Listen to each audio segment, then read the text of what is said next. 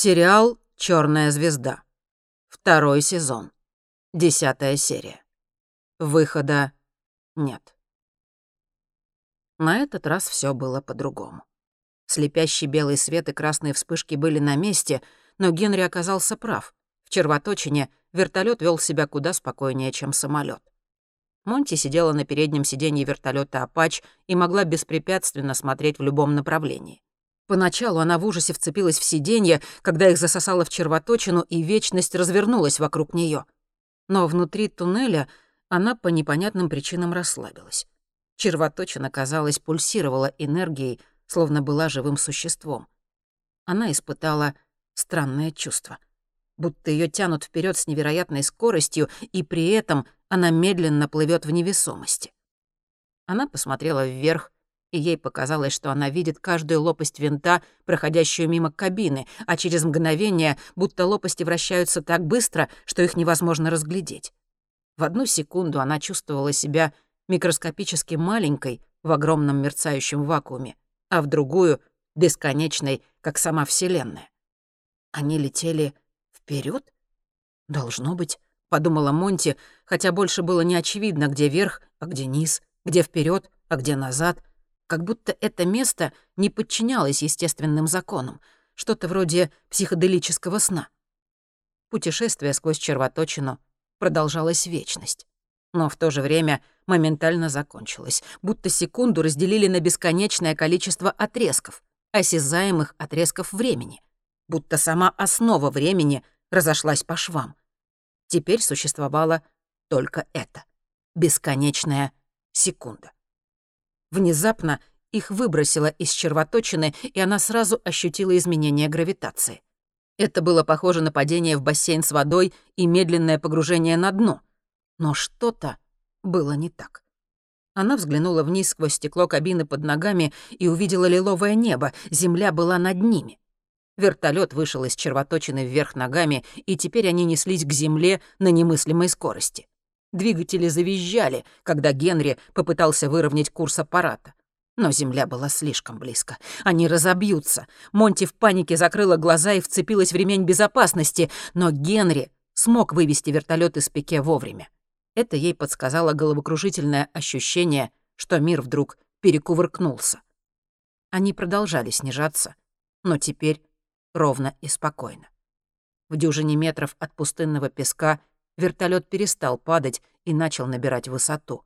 Он наконец-то замедлился и завис в воздухе. Мир стабилизировался, а Монти тяжело дышала, пытаясь успокоить быстро стучащее сердце. В наушниках раздался голос Генри. «Все хорошо?» «Порядок», — быстро ответила Монти. «Как вертолет? «Все системы работают», — ответил Генри. Монти сняла лыжные очки и выглянула из кабины. Понимание потрясло ее. Они вернулись.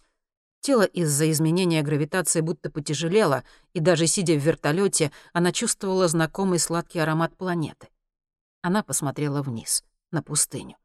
Длинные глубокие следы, оставленные самолетом во время драматичного взлета, все еще можно было различить. Широкое лиловое небо простиралось над головой, луны-близнецы были едва видимы в утреннем свете. Она вспомнила, в каком ужасе была, оказавшись здесь впервые, но на этот раз все было иначе. Несмотря на страх, ее переполняла радость от пребывания на другой планете. Они зависли в воздухе над местом, где в тот раз нашли авиалайнер. Все выглядело точно так же, как она это помнила. Лес с желтыми деревьями, глубокий каньон, высокие каменные конструкции вдали, похожие на небоскребы, и скалистый выступ, за которым упал самолет НАСА. Теперь обломки исчезли. Не осталось ничего, ни кусков железа, ни тел, ничего. Как будто его никогда не существовало. Должно быть, кто-то забрал их. Возможно, люди Мишны, чтобы изучить и проанализировать. Они забрали тела пилотов для вскрытия? В ее голове снова всплыла мысль, почему Мишна их отпустила. В наушниках раздался треск. За стеной помех можно было различить несколько щелчков, затем тишина. «Ты слышал?» — спросила Монти. «Да», — ответил Генри. «Ты вертела в руках микрофон?» «Я?» — воскликнула Монти. «Я ничего не трогала». «Тогда, возможно, какие-то помехи», — — предположил Генри. Звук повторился. Серия слабых щелчков, три коротких, быстрых, затем пауза и еще семь коротких и один длинный. Они были ритмичными, почти как азбука Морзе, и показались Монти знакомыми. Этот ритм вызывал смутные воспоминания. Воспоминания о чем? Она не знала. Но ритм, казалось, пробуждал что-то в глубине ее души. Или, может, это был просто шум червоточины, который она, будучи без сознания, безотчетно зафиксировала, проходя сквозь нее в прошлый раз на авиалайнере. Вертолет направился вдоль глубокого ущелья к густому серому лесу, где упавший военный корабль, как они надеялись, ожидал их. Небо было чистым и пустым. Ни следа других кораблей, даже серебристых. Ощущение уединенности охватило ее. Приятное спокойствие, как будто теперь она свободно может насладиться чудесами другой планеты. Они быстро миновали пустыню и оставили червоточину позади. И несколько секунд спустя странные ритмичные щелчки прекратились. Вероятно, это все-таки было как-то связано с червоточиной, эффект потрясающе мощных сил, создавших туннель в космосе. Вертолет «Апач» летел над серыми верхушками деревьев, и Монти радовалась, что им не нужно снова пробираться через лес. Она с тревогой вспомнила трудный путь, который не думала пережить, пока они, наконец, не наткнулись на потерпевший крушение корабль в лесу. Тогда он их спас. Спасет ли он их еще раз? Найдут ли они в нем бомбы? Она посмотрела вниз на верхушки деревьев, проносящиеся под ней. В последний раз они пролетали здесь в одном из серебристых кораблей, и она снова поразилась тому, как тихо они тогда летели. Их же «Апач» работал так, что пилотам нужны были защитные шлемы. Что у них здесь за технологии? Насколько далеко вперед ушли Мишна и ее народ? Монти поражали технологии, с которыми она столкнулась. Особенно наручный прибор с голографическим отображением здоровья. Когда стоишь рядом с голограммой, точной копией себя в полный рост, ощущение завораживающее. Эта технология выглядела невероятной, но ведь всего двадцать лет назад современный смартфон мог бы показаться фантастикой. Технологические достижения каждого нового поколения всегда казались невозможными предыдущим поколениям. Иногда она завидовала людям, которые еще не родились, и гадала, в окружении каких технологических чудес они будут расти, считая их само собой разумеющейся частью жизни. Вдалеке на горизонте возникла та самая Черная гора. От нее осталось около половины изначальной высоты. Вершина исчезла, и гора казалась мертвой и покинутой, как древние руины, представляющие собой бледную тень бывшего великолепия. Она больше не была черной, цвет стал светлее, и кое-где поблескивал белый в ярком утреннем солнце. Вертолет накренился, и впереди в лесу Монти заметила упавший военный корабль. Он выглядел точно так же, как и раньше. Огромное судно, рухнувшее в лесу, наполовину зарывшись носом в землю, казалось покинутым и забытым. Через несколько лет его покроет растительность, и однажды, возможно, он полностью исчезнет под ее зеленым ковром. Генри провел вертолет по кругу над кораблем, но нигде не было видно признаков жизни. Деревья повалило во время крушения, и образовалась достаточная прогалина, чтобы вертолет мог приземлиться. Генри старался спускаться аккуратно, но приземление все равно вышло жестким. «Прости, не рассчитал посадку», — услышала она его голос в наушниках. Вертолет на этой планете куда тяжелее. Лопасти винта замедлились с визгом, и Генри заглушил двигатель. Монти открыла дверь кабины, и островато-сладкий запах стал сильнее. Во время пребывания на планете они привыкли к нему, но сейчас он казался чужим и назойливым. Генри выбрался из кабины и спрыгнул на землю. Лес безмолвно стоял вокруг, ветер шевелил верхушки деревьев, но среди желтых стволов ничто не двигалось. Монти сняла шлем и присоединилась к Генри. Они приземлились неподалеку от пробоины в корпусе корабля, через которую проникли внутрь в прошлый раз. Тогда они пробирались сквозь лес, промокшие под дождем и шатающиеся от голода. На этот раз все было иначе. Они знали, чего ожидать, и были готовы. Генри повесил на плечо штурмовую винтовку и вытащил рюкзак с фонариками и снаряжением. Монти взвела курок своего пистолета. Она немного попрактиковалась в стрельбе возле хижины, но все-таки у нее не было опыта обращения с оружием. Но ощущение пистолета в руке придавало ей удивительную уверенность. Они осторожно пробрались сквозь дыру в обшивке корабля и быстро пошли по коридору к большой металлической двери. По другую ее сторону находился огромный склад, где они встретили безволосых крысоподобных существ. Монти инстинктивно потянулась рукой к шее, куда одно из животных вживило паразита. Генри положил оружие на пол и достал из рюкзака фонарик и два противогаза. Когда они надели противогазы, Генри вытащил два баллончика с газом, открыл дверь и бросил их внутрь. Раздалось шипение слезоточивого газа, и через противогаз Монти слышала пронзительные вопли безволосых существ. По полу заскребли сотни когтей, а затем настала тишина. Они подождали, пока все окончательно затихнет. Генри медленно открыл дверь и осветил тьму фонариком. Газ плотным облаком висел в воздухе, отсвечивая белым в луче фонаря. Он открыл дверь до конца и вошел. Безволосых животных не было видно, и все, что Генри с Монти могли услышать, их собственное дыхание через маски. Монти заставила себя дышать спокойно и ровно, как ее учил Генри, но оказалось, что ей не хватает воздуха, проходящего через фильтр. Маска душила ее, и она отчаянно боролась с желанием снять ее. Эти животные и правда ушли? Монти с тревогой посветила вокруг фонариком. Она заметила движение. Раненое животное тащилось по полу, оставляя за собой влажный след. Других существ видно не было. Внезапно из темноты раздался громкий крик. Монти повернулась вместе с фонарем, и луч остановился в углу потолка. Они были там. Сотни, сцепившиеся вместе и держащиеся друг за друга. Огромный бледный комок безволосых существ. Они злобно шипели, когда их касался свет фонаря, но оставались на потолке. Как долго газ удержит их там? Нельзя было терять времени. Склад был таким же, каким она его помнила. Бесконечные коробки, ящики, тюки, бочки и контейнеры. Тут стояли всевозможные механизмы и нечто похожее на тяжелые грузовики. Генри опустил оружие и указал на ближайший контейнер. Монти светила на него фонарем, пока Генри осматривал содержимое, что-то вроде инструментов или запчастей от какого-то механизма. Бомб не было. Один за другим они обыскивали контейнеры и ящики, нашли связки длинных стеклянных прутьев и металлические предметы с цилиндрическими креплениями. Они нашли контейнеры, наполненные различными порошками и мутными зелеными жидкостями, но ничего даже напоминающего белую бомбу. Осмотрев здесь все и не обнаружив бомб, они направились к цилиндрическим лифтам на другом конце склада. Они вошли внутрь, и лифты немедленно отнесли их на второй этаж. Генри снял противогаз и осторожно втянул воздух через нос, прежде чем кивнуть Монти.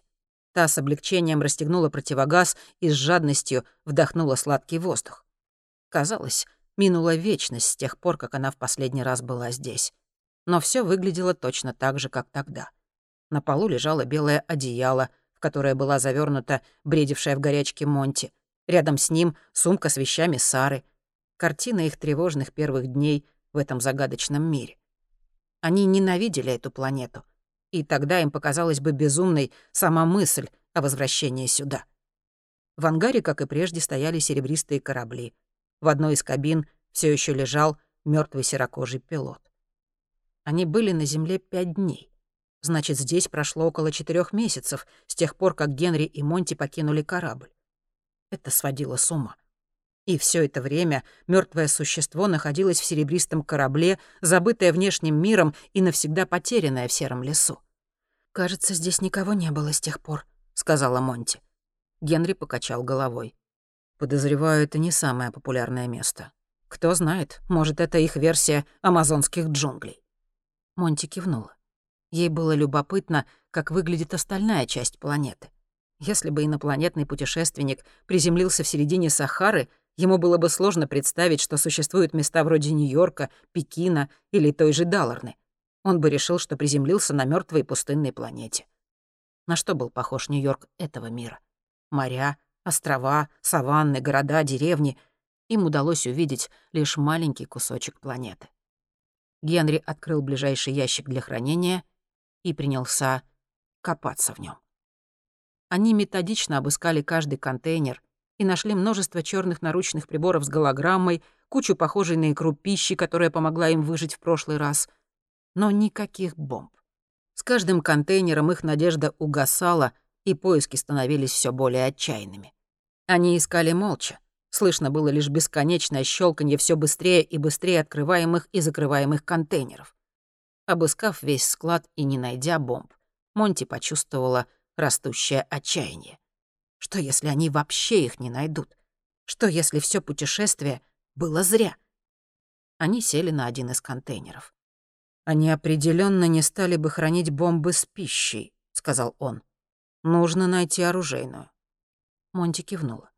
В корабле были помещения, которые они еще не исследовали, поэтому они отправились по длинному коридору в дальний конец ангара, освещенный аварийными лампами. Не слышно было ничего, кроме их шагов, гулко отдававшихся в пустоте огромного корабля. Коридор внезапно закончился приоткрытой сломанной дверью. Монти забеспокоилась. Что ждало их в этой части ангара? Другие безволосые животные, готовые ввести им паразитов? Или что-то похуже? Она покрепче сжала пистолет, но это не прибавило спокойствия. Генри распахнул сломанную дверь, и они шагнули в другой коридор с четырьмя помещениями для хранения. «Давай разделимся», — сказал Генри, указывая на них. «Я возьму эти два». Монти кивнула и вошла в одну из комнат слева, освещенную тем же оранжевым аварийным освещением, что и коридор. Вдоль стен стояли ряды ящиков. Монти с опаской приблизилась к ящикам, которые, кажется, были закрыты. Она положила руки на край ящика в поисках замка, когда крышка вдруг со щелчком открылась. Ящики были забиты формой. Такой же, в которую были одеты Мишна и ее солдаты. Песочного цвета рубашки, форменные куртки различных цветов и черные штаны. Монти быстро обыскала комнату, но в ней была только форма и никаких бомб.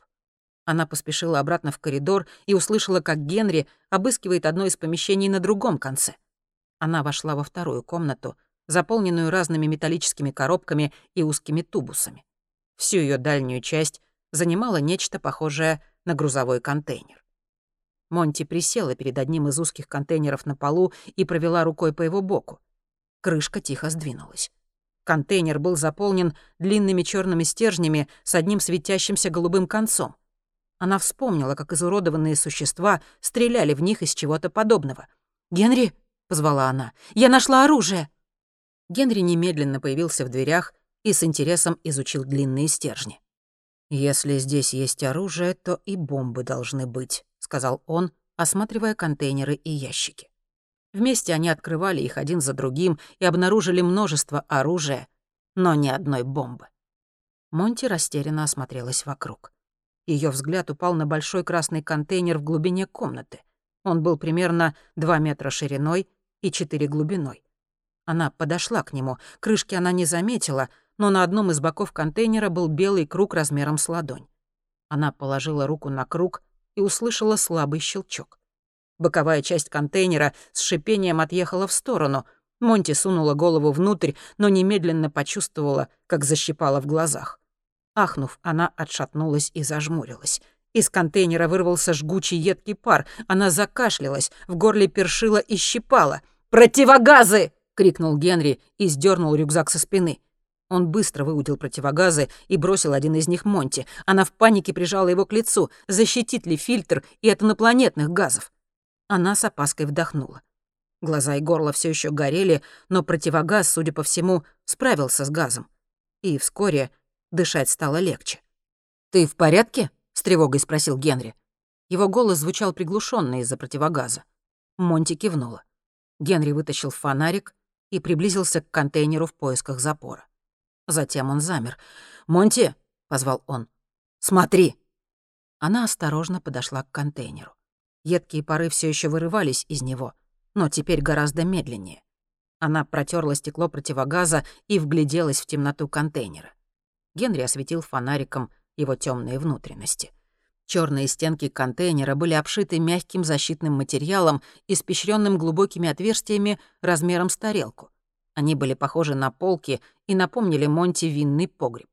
Ближайшая полка была пустой, но дальше, ближе к концу контейнера, лежал белый предмет размером с мяч для американского футбола.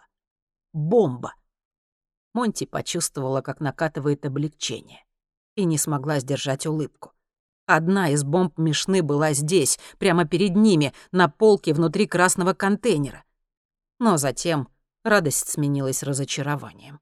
Остальные полки были пусты. Только одна бомба. Им нужно было больше.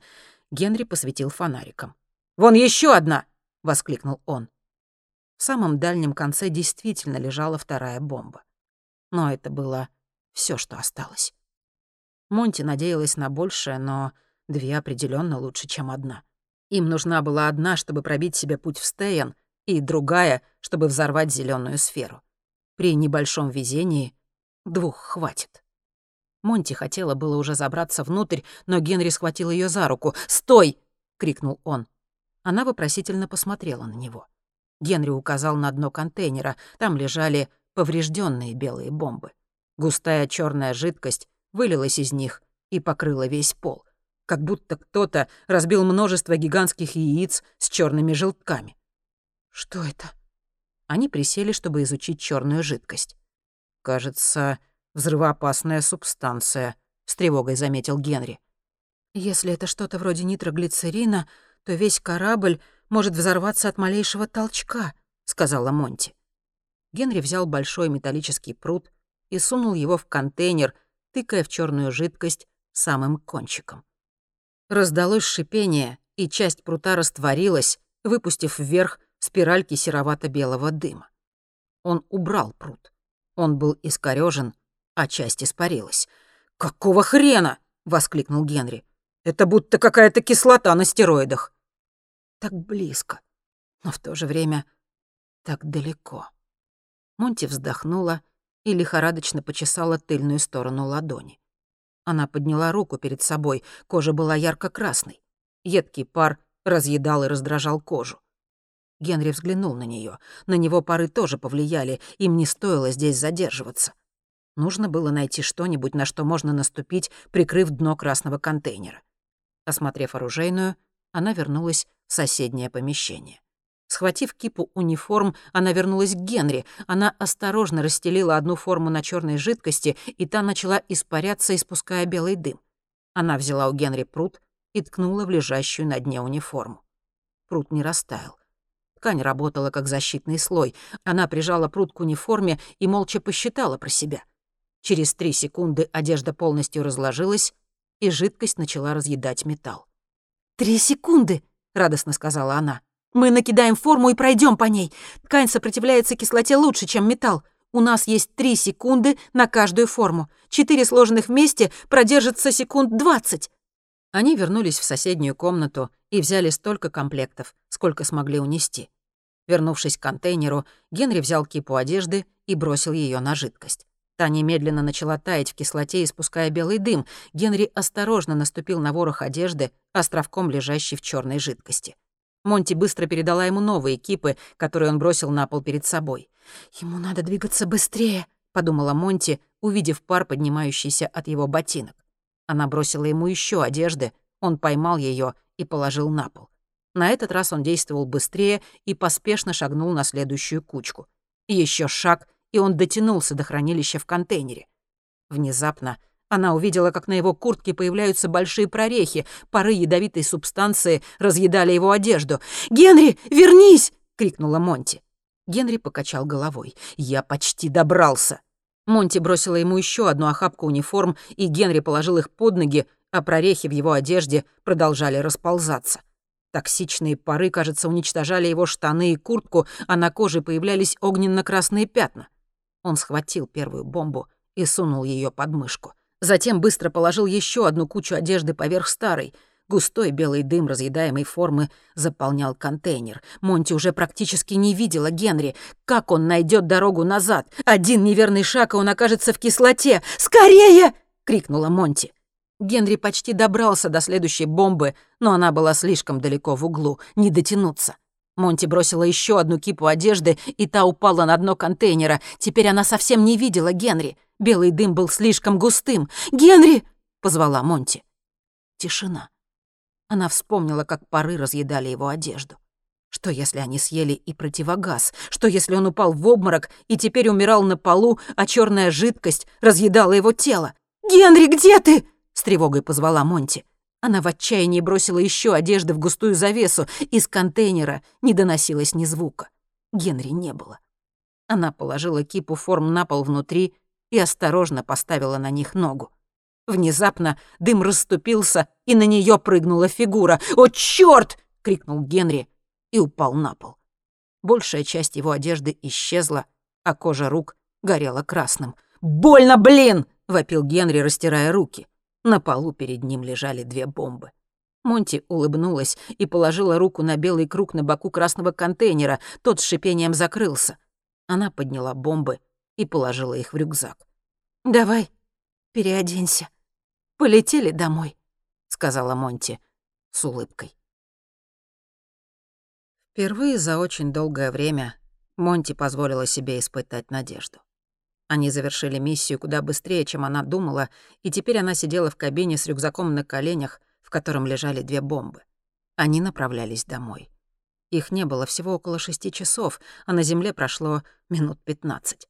У них все еще были шансы вернуться и взорвать сферу в Стейне до начала вторжения. Ведь что могло случиться за пятнадцать минут?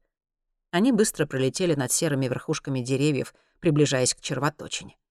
Часть ее и не надеялась, что они найдут бомбы, но им удалось. Она улыбнулась сама себе. На секунду она почувствовала, будто ничто не сможет их остановить. Она посмотрела на солнце, прошедшее зенит в лиловом небе и уже начавшее опускаться.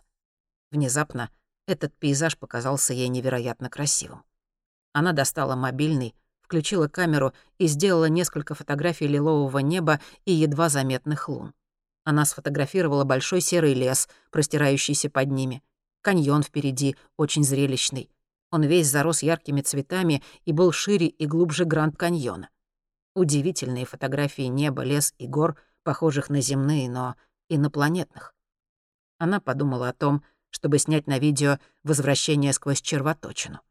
Путешествие через дыру в космосе. Это будет научное открытие века. Она убедилась, что у нее хватит заряда и памяти, а затем перевела камеру в режим видео. Вертолет миновал лес и двинулся над пустыней. Они пролетели над местом крушения авиалайнера и продолжали подниматься в лиловое небо. Монти осмотрелась и надела очки с фотофильтром. Она уже должна была увидеть червоточину, но в небе ничего не было. «Видишь что-нибудь?» — спросил Генри по внутренней связи. «Нет», — быстро ответила она.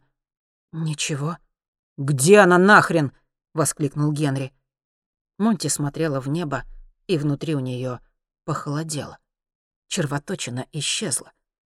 Она стиснула рюкзак, лежащий на коленях. Было страшно потерять надежду. «Скажи что-нибудь!» — крикнул Генри. «Где эта чертова червоточина?» «Я не знаю», — ответила Монти. «Не понимаю». После всего пройденного она просто отказывалась принимать факт, что они не могут вернуться домой. «Нет!» — повторяла она себе. «Червоточина должна быть здесь! Должна быть!»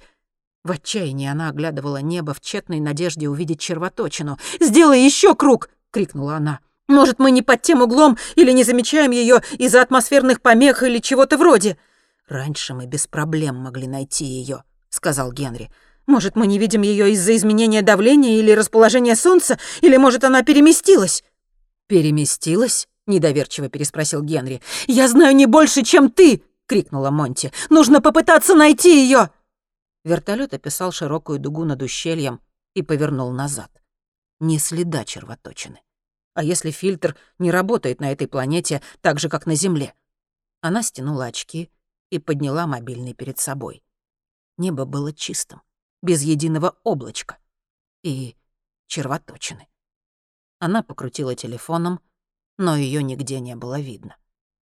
«Что, если она закрылась?» — спросил Генри.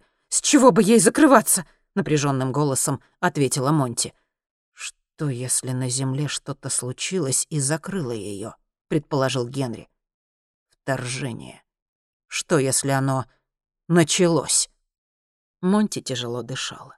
Они опоздали и потерпели неудачу. Все их старания и жертвы были зря. Вся надежда потеряна.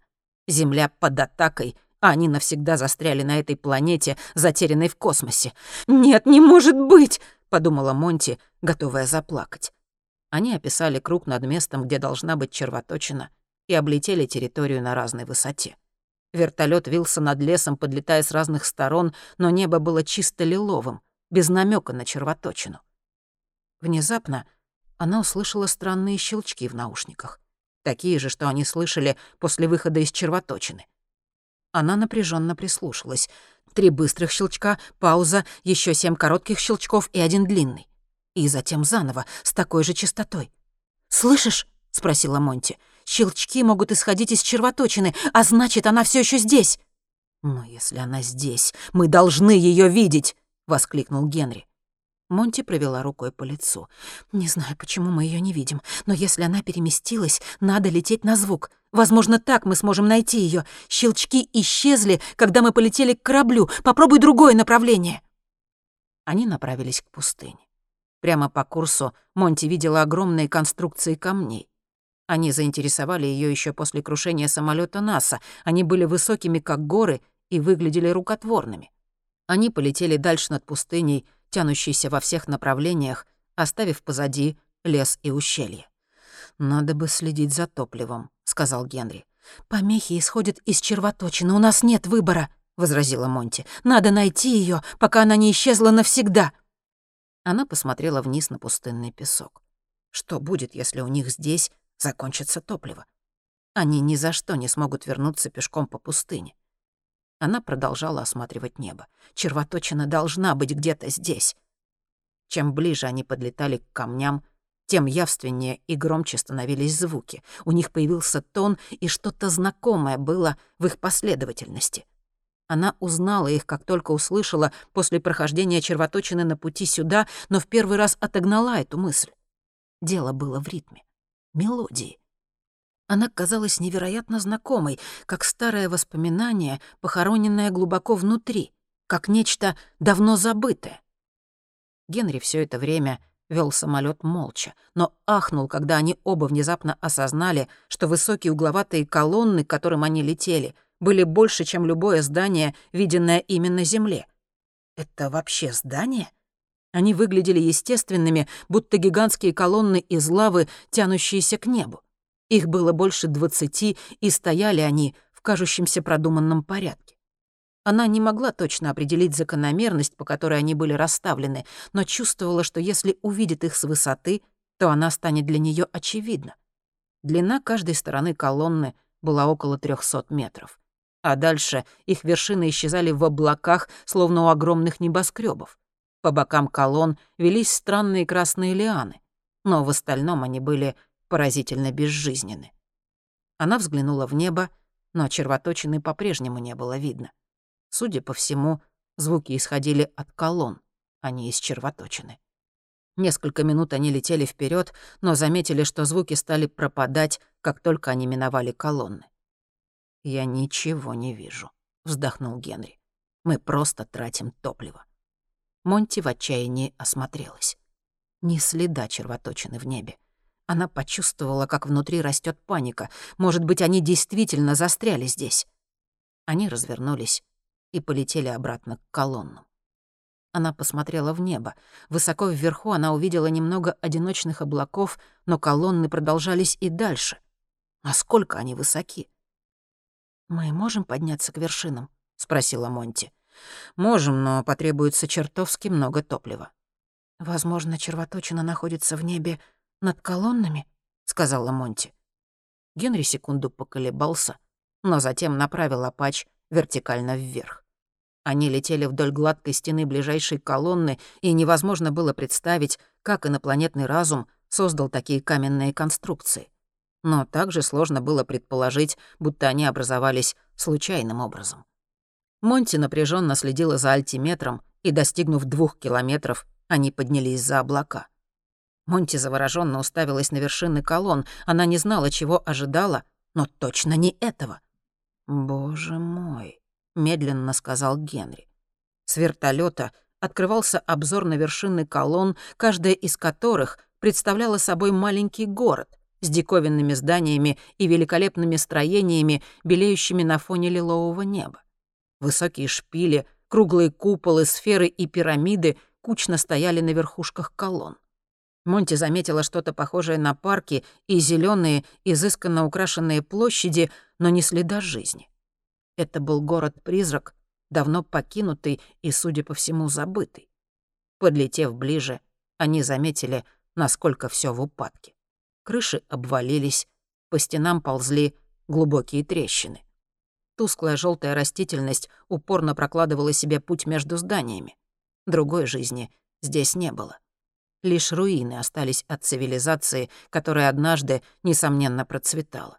Сами здания производили современное, даже футуристичное впечатление, но в то же время все так сильно обветшало, что этим руинам казалось тысячи лет.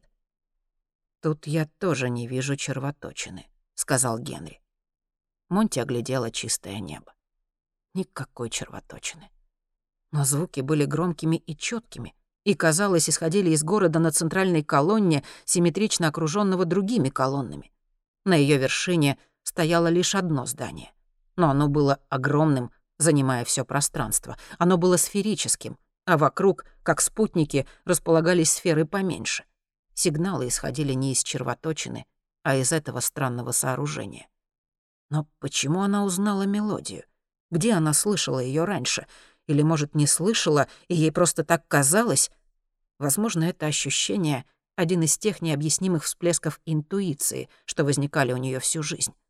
А что, если это срочное сообщение или инструкция из того же источника, что однажды предупредил ее зарядить телефон и помог выбраться с базы в Мускё? Кто-то или что-то пыталось общаться с ней. Она уставилась на сферу внизу. Не было сомнений, что звуки исходили из огромного сферического здания. Она знала, что должна попасть внутрь. Ей нужно было выяснить, что означают звуки и почему они кажутся знакомыми. В центре огромной сферы была большая площадка, похожая на городскую площадь или точку сбора. «Можешь там приземлиться?» — спросила Монти, указывая вниз. «Зачем там приземляться?» — удивленно спросил Генри. Как она могла объяснить? Она никогда не говорила Генри о своих предчувствиях или о том, что кто-то пытается с ней общаться, но знала, что он может об этом догадываться. Она не говорила ничего о своих снах и необъяснимых видениях, как и о внутреннем голосе, который вел ее, когда это больше всего было нужно. Как ей это описать? Как он отреагирует? «Я не могу объяснить, просто знаю, что нужно следовать за звуком», — сказала Монти. «Следовать куда?» — нетерпеливо спросил Генри. «Мы должны искать червоточину. У нас осталось чуть больше половины топлива». «Знаю, это звучит безумно, но иногда я чувствую, что должна что-то сделать или куда-то пойти. Это как интуиция, которой лучше следовать». Она ожидала, что он будет спорить и не согласиться с ее аргументами. И была удивлена, когда он сказал: «Как на Мускё? Ты нашла выход оттуда?» «Да», — тихо сказала Монти. «Как на Мускё». Генри ничего не ответил и начал спускаться. Он приземлился снаружи сферического здания, и лопасти винта начали замедляться, а затем остановились. Слышно было только последовательность звуков в наушниках. Три четких импульса, короткая пауза, семь коротких импульсов и один приглушенный, длинный звук. Монти открыла кабину. Воздух снаружи был холоден и свеж, сладкий привкус был не таким сильным, как на поверхности планеты. Она глубоко вдохнула и почувствовала, что на высоте воздух был разреженным, таким, как и на Земле. Они вдвоем вышли из вертолета, и Монти с удивлением обнаружила, что с тех пор, как они сняли шлемы, не было слышно ни звука, только их собственное дыхание. Перед ними стояло огромное сферическое здание, белеющее в солнечном свете. Ступени вели к проему в здании. Возможно, раньше тут была дверь, но она давно истлела, и вход был свободен. Монти сделала пару осторожных шагов и уставилась в темный проход, который, казалось, манил ее зайти. Что могло передавать сигналы в покинутом сооружении? Что ждало их в темноте внутри? Ее охватила тревога.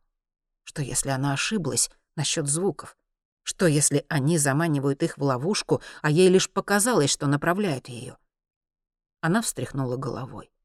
Что бы там ни было, она должна это увидеть. «Нам надо внутрь», — сказала Монти. Генри скептически взглянул на нее, но затем решился. Он достал штурмовую винтовку и фонарь, но оставил рюкзак с бомбами на сиденье Монти. Затем он достал одну из мощных раций и включил ее. Он просканировал каналы и нашел те самые звуки практически сразу. Три коротких громких звука, Пауза, затем семь быстрых и один длинный и глухой. Он передал рацию Монти, проверил винтовку и пошел за ней по ступенькам. Ступени были истерты и сильно потрескались. Между ними росли желтые растения, а сами они сияли, но не как жемчуг или гладкий камень, скорее как отполированная сталь. Кто ходил по этим ступенькам тысячи лет назад? Как? Куда они пропали? Принадлежал ли этот город цивилизации Мишны или предшествовавшей ей на тысячи лет, потерянной цивилизации?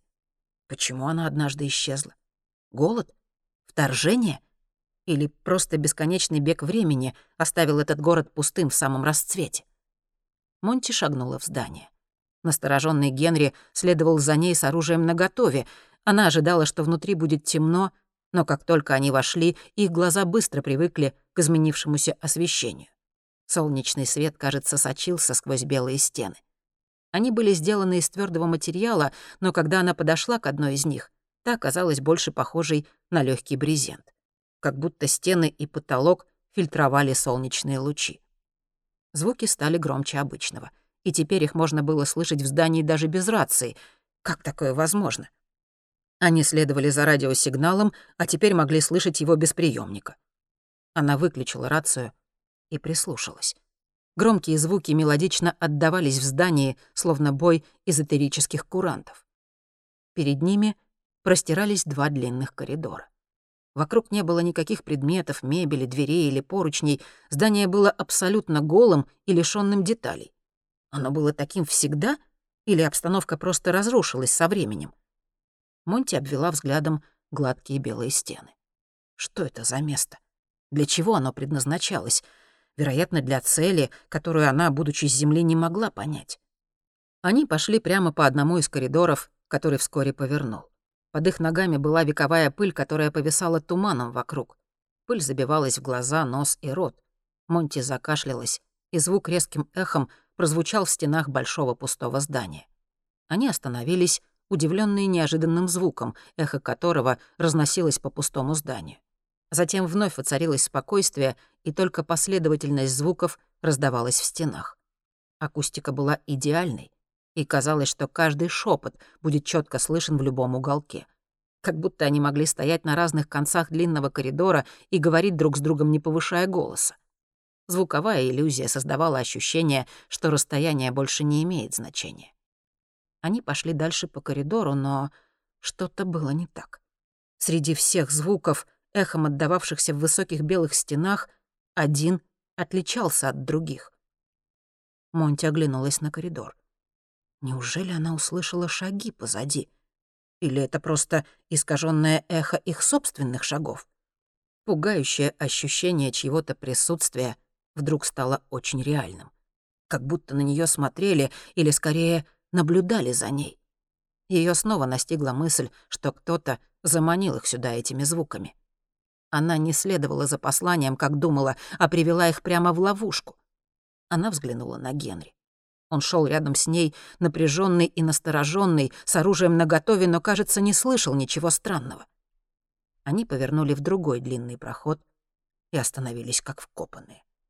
Прямо впереди коридор заканчивался круглым отверстием в стене.